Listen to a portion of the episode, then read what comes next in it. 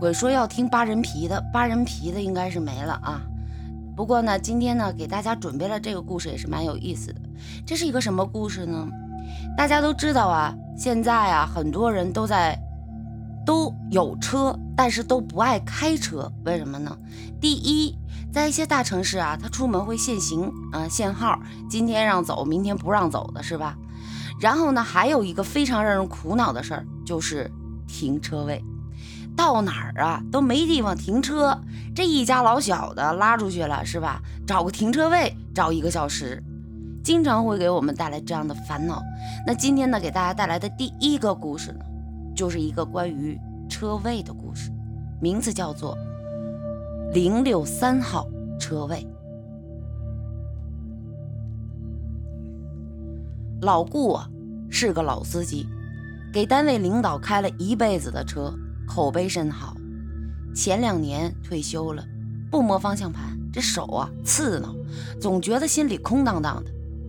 老顾儿子小顾是个孝顺孩子，见此情形就游说老婆买车，这名义上是提升自己的生活品质，暗地里呀就是给老爹给老爹呀解解闷儿。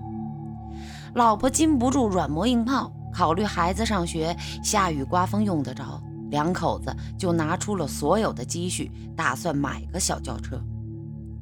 老顾见儿子要买车，那高兴的不得了啊！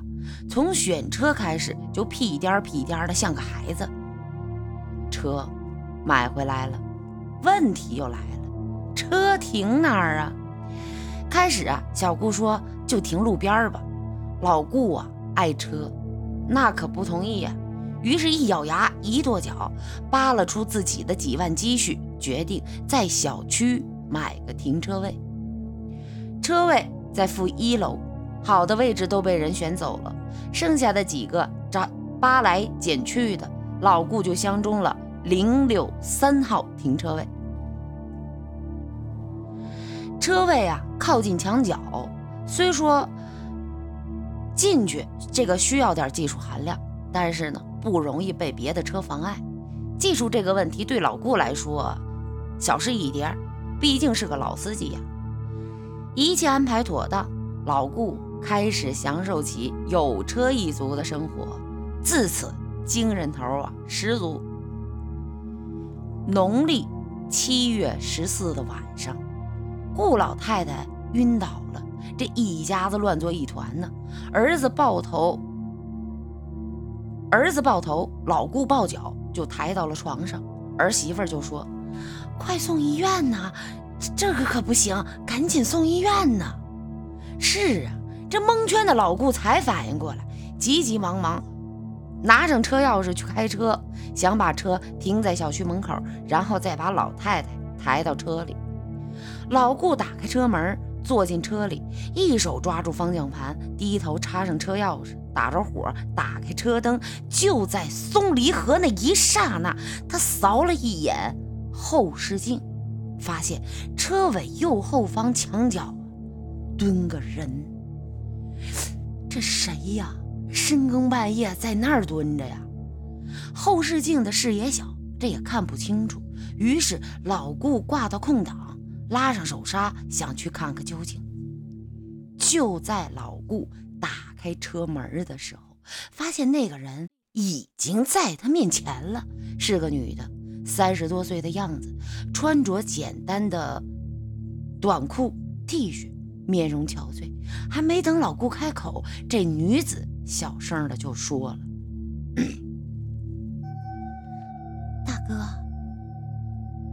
你车上有水吗？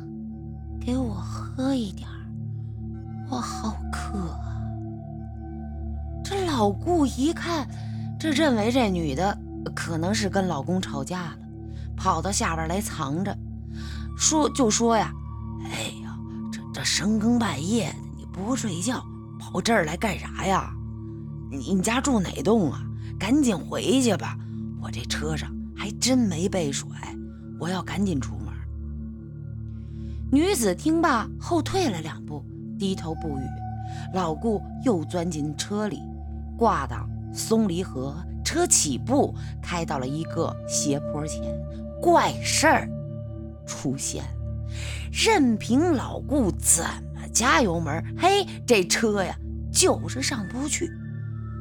他妈，哎，真他妈中邪了！咋回事啊？这是！老顾暗暗的骂道。无意中一回头，发现刚才那女子正坐在后排座。老顾这头皮都炸了，结结巴巴的就问：“我我你你你你谁呀？你咋咋咋咋上来的？”那女子低头不语，嘴里嘟囔着：“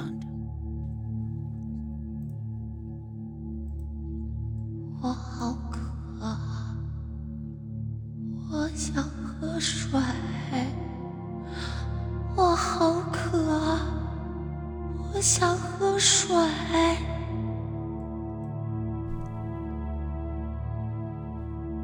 老顾大脑一片空白，拉开车门，飞奔出去，一直跑到了小区门口，看到小顾和媳妇儿夹着了顾老太太，才停住，脸色苍白，上气不接下气的说：“啊我遇遇到鬼了，我我我遇到鬼了。”小顾就说：“哎呦，爸，妈迷糊着呢，你这开什么玩笑啊？”